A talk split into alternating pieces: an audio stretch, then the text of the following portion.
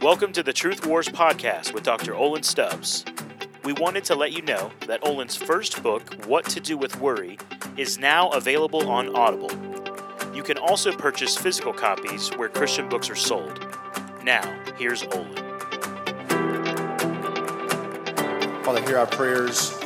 Help us make the most of our time together today, Lord.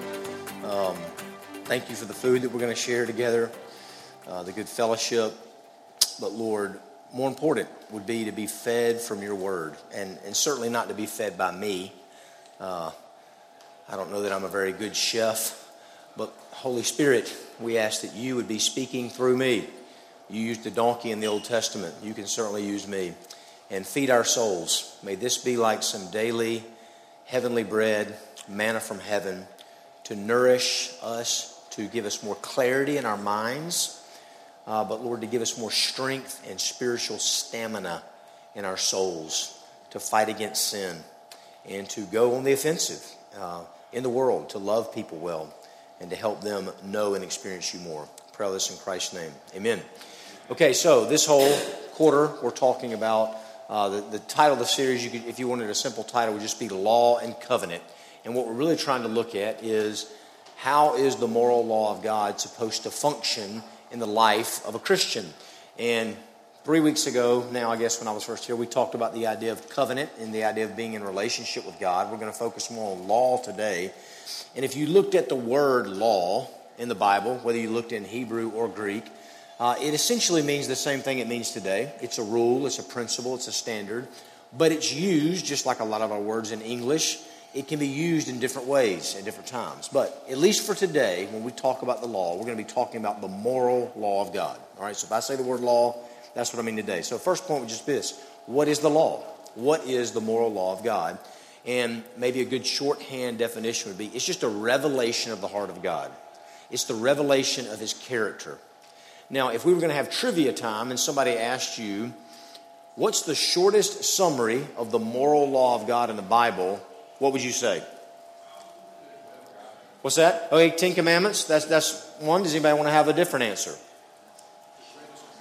Okay, the greatest commandment. All right. So in the Old Testament, it would be the Ten Commandments, but then Jesus comes on the scene, and just to show that He's greater, He says, "Let me boil it down to just two for you." Uh, it's the greatest commandment, Matthew chapter 22. If you want to look in verse 37, this is where He says this. Matthew chapter 22, start in verse 37. You shall love the Lord your God with all your heart and with all your soul and with all your mind. This is the great and first commandment. And a second is like it you shall love your neighbor as yourself. On these two commandments depend all the law and the prophets. And the law and the prophets, that was a Jewish way to talk about the entire Old Testament. And Jesus basically says, I know the Old Testament is long, and maybe there's certainly a lot of people in our culture today haven't read the whole thing. Let me just sum it up for you. What it essentially says is love God with the totality of your being and love your neighbor in the same way with the same intensity, same energy that you love yourself. 1 John chapter 4 verse 8. You don't have to flip there, just listen. It's a very short verse. Anyone who does not love does not know God because God is love. So the shortest summary of God's character in the whole Bible would be 1 John 4 8. God is love. John Stott said it this way God is love in his inmost being. So, God is love, and so what is really the law of God? It's just a reflection of who God is. Love me, love your neighbor, because he's a loving God. So, there's a very real sense in the moral law of God, it's just an extension of who God is. Okay? Uh, think about even the Ten Commandments, that other great summary. Don't kill. Why not? Why can't I murder people? Because you're supposed to love life. You're supposed to love human beings. Don't commit adultery. Well, why not? You're supposed to love your wife. You're supposed to love faithfulness. God's a faithful God to us. It's all about love when you dig into it. Let's do, do this together. Uh, everybody flip over to Romans chapter 13 for a second. Romans chapter 13. Romans chapter 13 and skip down to uh, verse 8. And this is Paul talking about the commandments. You know, there are some actually famous evangelical teachers today that uh, talk about, you know, we just need to leave the Old Testament behind. We only need to use the New Testament. And that sounds good at first. It's really stupid. And I'll tell you the main reason it's stupid because that's not what the New Testament does. a large portion of the New Testament is taking the Old Testament and interpreting and applying it. So that's not how Paul and Peter and James and the other apostles that wrote the New Testament treated the Old Testament. So we should treat it the same way. And here's a classic example Romans chapter 13, starting verse 8. Owe no one anything except to love each other. For the one who loves another has fulfilled the law. Now, I know some teachers, again, that would take that one verse and say, see, we don't need the Old Testament. We don't need the moral law. You just, just love people. But that's not what Paul does. He explains it. The commandments, you shall not commit adultery, you shall not murder, you shall not steal, you shall not covet, and any other commandment are summed up in this word, you shall love your neighbor as yourself. Love does no wrong to a neighbor, therefore, love is the fulfilling of the law. And then everybody flip over to Galatians chapter 5, which in some ways is just a shorter version of the book of Romans, but you get a very similar passage. Galatians chapter 5 starting in verse 14. For the whole law is fulfilled in one word you shall love your neighbor as yourself. But if you bite and devour one another, watch out that you are not consumed by one another. So Paul says, yeah, sum it up, love one another. But now let me give you some practical instruction because sometimes we don't know exactly what it means to love somebody. And we need the Bible to tell us, unpack it. Practically speaking, what does it mean to love somebody? So that's what the law is it's a reflection of God's loving heart. Now, where is the law? Where is the law? That's our second question. Everybody go back to the very beginning, Genesis chapter 1. Genesis chapter 1. We're trying to answer the question where is the law? Genesis chapter 1, starting verse 26, very famous verse. We may have even looked at this three weeks ago, but Genesis chapter 1, starting verse 26. Then God said, let us make man in our image, after our likeness, and let them have dominion over the fish of the sea, and over the birds of the heavens, and over the livestock, and over all the earth, and over every creeping thing that creeps on the earth. So God created man in his own image. In the image of God, he created him. Male and female, he created them. One of the places we find the law of God, it's on the heart of mankind. What, what does it mean to be in the image of God? I think three weeks ago, part of what we said is it means you have a capacity for spiritual relationship a spiritual connection with God. But part of it means we're, we're, listen, the God the Father has no being like it doesn't have a body like we do. So it doesn't mean that we look physically like God the Father, but it means we have a, we were created with a similar character. Okay? The Westminster Confession of Faith, chapter 4, section 2 says this. They, talking about Adam and Eve, had the law of God written on their hearts. Now, listen, if some of y'all really get in this idea, like, man, I want to study more about what the Bible says about the law of God and covenants and how they work together in Christian life, there's an old book called The Marrow of Modern Divinity. And it's really long and it's really dense and it's really good, but it's like 301 level. So get you a copy and take it really slow. And, and do it with a friend to hold yourself accountable to actually finishing it, okay? It's not easy, but it's really rich. But I'll just give you a quote, and you can quote it to your friends, and you can look smart because you're quoting the marrow, okay? Adam heard as much of the law in the garden as Israel did at Sinai, but only in fewer words and without thunder. You know what he's saying there? Is at, at the Mount Sinai, when Moses comes down with the Ten Commandments, says, Here's the law of God. The author of The Marrow of Modern Divinity is saying, and I think he's arguing rightly, that Adam and Eve, they knew all that stuff it was just placed on their heart because they were created in the image of God. They knew they were supposed to love people. They knew they were supposed to love one another, love God, be faithful, not murder. And I'll give you a couple examples to kind of prove it, okay? Um, think about uh, Genesis chapter 4, right? You know the story. If you don't, flip over and read it later. But you got two brothers, and one of them murders the other brother. And do you remember what happens if you want to just flip over uh, Genesis chapter 4? Let's pick up in verse 5. But for Cain and his offering, he had no regard. So God doesn't accept Cain's offering, and Cain gets mad about it. Let's just read from there, okay? So Cain was very angry and his face fell. And the Lord said to Cain, Why are you angry and why has your face fallen? If you do well, will you not be accepted? And if you do not do well, sin is crouching at the door. Its desire is for you, but you must rule over it.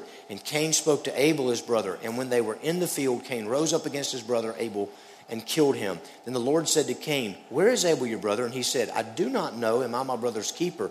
And the Lord said, What have you done?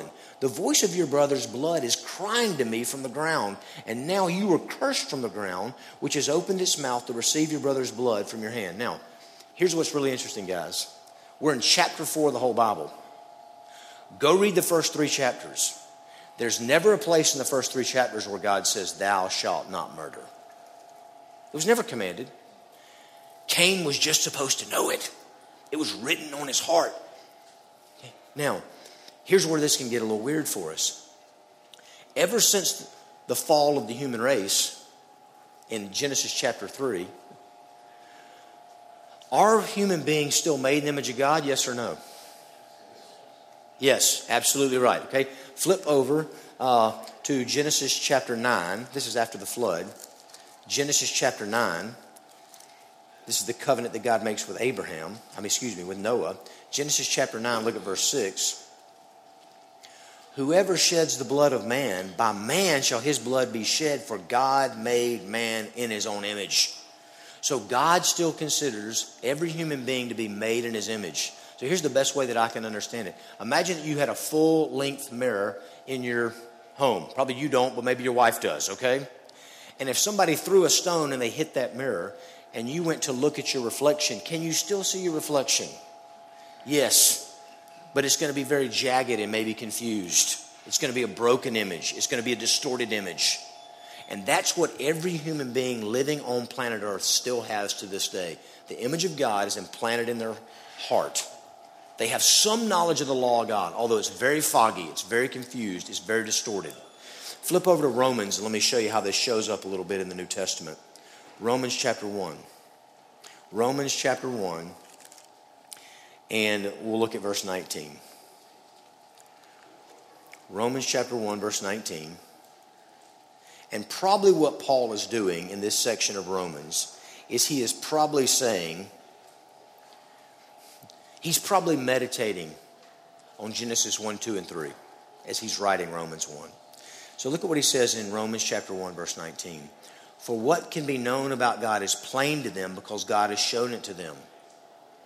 Human beings, and this, this is the passage you go to if somebody's like, well, what about the guy that grew up on an island? He's some kind of pagan Indian he never meets a missionary, he never reads the Bible, he never hears about God.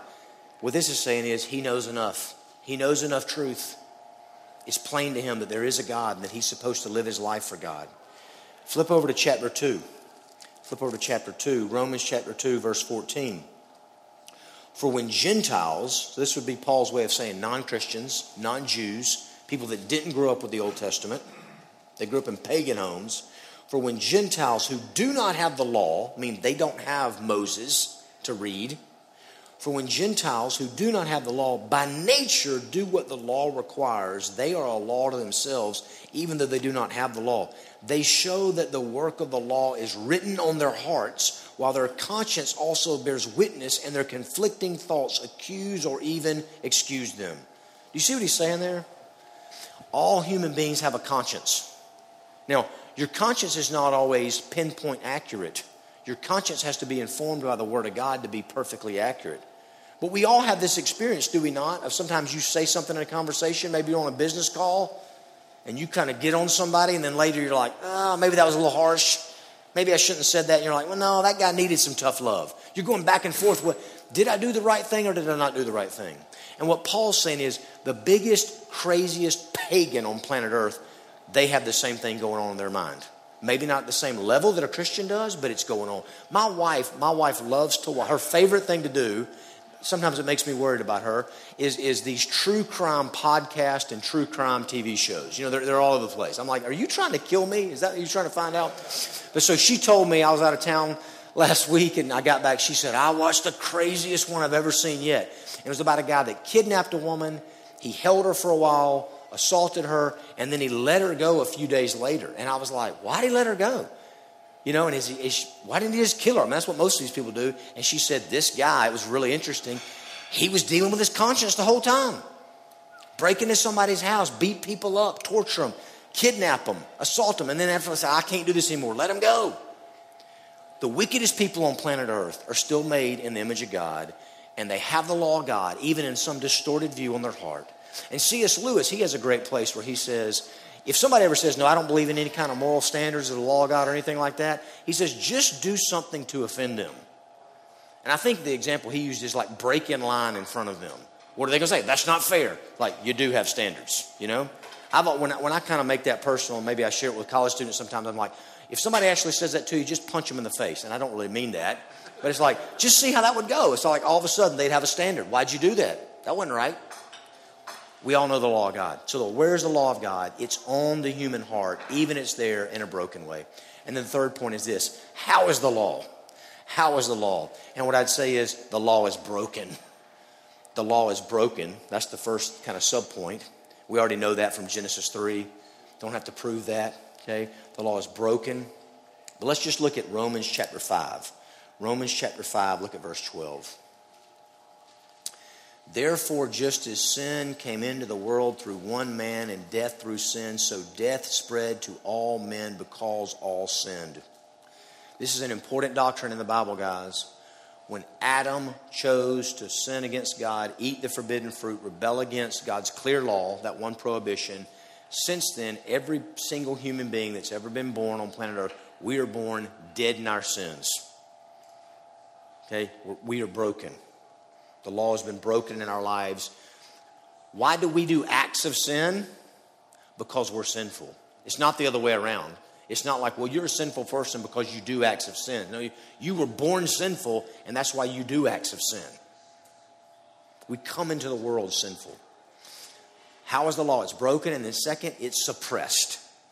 So we're going to look at one last passage, I think, and then we'll be done. So flip back over to Romans chapter 1 again. We're just going to spend a little bit more time here. Romans chapter 1. Okay. Romans chapter 1, verse 18. For the wrath of God is revealed from heaven against all ungodliness and unrighteousness of men who by their unrighteousness suppress the truth. Okay? Underline that phrase if you underline in your Bible. If your Bible's too good to underline in it, throw it away and get another one that you can underline in, all right? We suppress the truth. That's what Adam and Eve did in the beginning. That's what we still do today. Verse 19 For what can be known about God is plain to them because God has shown it to them. For his invisible attributes, namely his eternal power and divine nature, have been clearly perceived ever since the creation of the world and the things that have been made, so that they are without excuse. For although they knew God, they did not honor him as God or give thanks to him, but they became futile in their thinking. The further you go into sin, it warps your mind. And their foolish hearts were darkened. Claiming to be wise, they became fools. I mean, this makes me think about PhD professors at Ivy League schools who deny there's no God. You're claiming to be wise, you're really a fool. And exchanged the glory of the immortal God for images resembling mortal man and birds and animals and reptiles. Therefore, God gave them up in the lust of their hearts to impurity and the dishonoring of their bodies among themselves, because they exchanged the truth about God for a lie and worshiped and served the creature rather than the Creator, who is blessed forever. Amen. For this reason, God gave them up to dishonorable passions, for the women exchanged natural relations for those that are contrary to nature.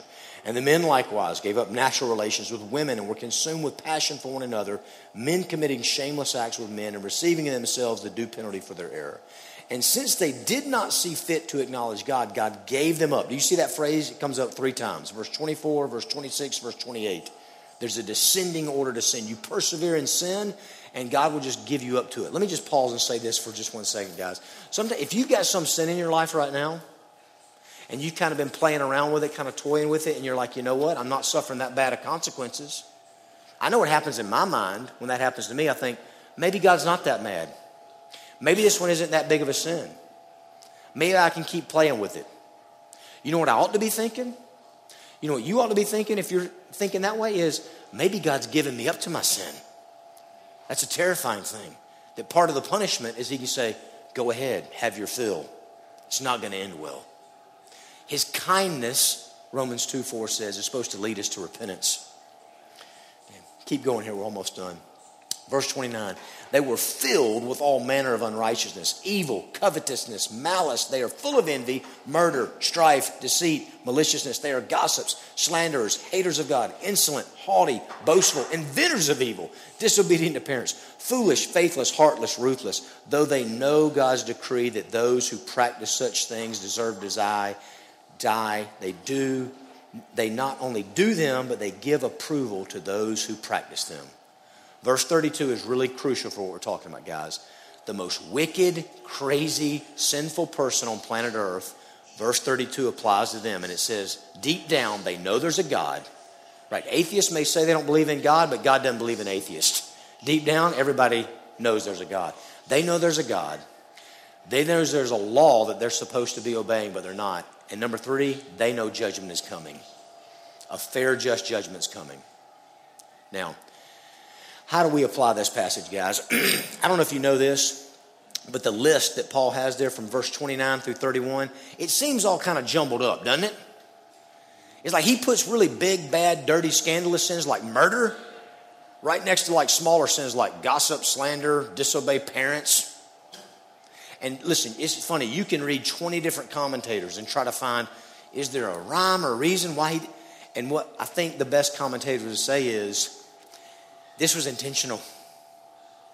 And I think Paul knew what he was doing. Here's my best understanding, guys Rome was a big city, the church at Rome was a big, prominent church already. And Paul knew when he was writing this letter to them, and he's talking about how homosexuality is sin and things like that, he knew that they were probably going to be reading that letter in church saying, Amen, Amen. You get those crazy Romans. You get those bunch of liberal Greeks out there living so crazy. And then he throws in a few things like, slander, gossip, and people are like, whoa, wait a second. I might deal with that some. Suppress the truth and unrighteousness. Guys, you want to know one of the main ways that I think nice, conservative, evangelical Protestants like us suppress the truth? It's the comparison game. Look out there at the wicked world and all the crazy, big, bad sins they're doing. My sins aren't even worth talking about anymore. But if I'm living in a loving relationship with my Heavenly Father, they are. And I need to take, listen, Rosaria Butterfield, y'all may have heard of her. Um, she was a homosexual professor, I think at Syracuse. She's come to Christ, but she has a phrase that I love. She says, Hate our sin and love the sinner. And listen, she's no liberal saying, let's just be, you know, not even pay attention to people's sins. She's, she's great about calling out everybody's sin in the culture. But the point is, we need to make a bigger deal about hating our own sin rather than hating everybody else's sin. And the danger, I know at least for me sometimes, is it can be really easy to hate everybody else's sin out there and talk about how big and bad and ugly it is and give myself a pass because mine is not that bad. And I'm not saying we should give everybody else a pass. I'm just saying we should start with our own heart and make sure that we're not suppressing the truth and unrighteousness. Whatever it is gluttony, drunkenness, Take that to the Lord, wrestle with it, be serious about repentance. Right? Even if you've been a Christian for 50 years, if you're still on planet Earth, we're not perfected. Lord, what are you still trying to do in me? Even if it's I'm doing okay, I'm doing better than I used to be, I still want to grow. Because, guys, here's what I've learned. If you're living in that dynamic on a day to day basis with Jesus, I got fresh stuff to repent of, fresh stuff to confess. It might be small, if I'm sitting at Eric Rebel's table and he's so holy and I confess my sin, he may say, that's not even worth confessing. That's not a big. But if, it, if it's between me and the Lord, I need to confess. I need to repent. And if I'm doing that and I'm experiencing the grace of Christ in a fresh way, when I go out and maybe you're on a plane and you sit next to some person and they are dealing with some big, bad, ugly, scandalous sin, I can come to them more as speaking the truth in love and not just as an arrogant, judgmental, dogmatic zealot trying to win the cultural wars, because I realize we're on the same continuum. I may be several steps ahead of you, but I'm still desperately in need of the grace of Christ. And He ain't given up on me yet.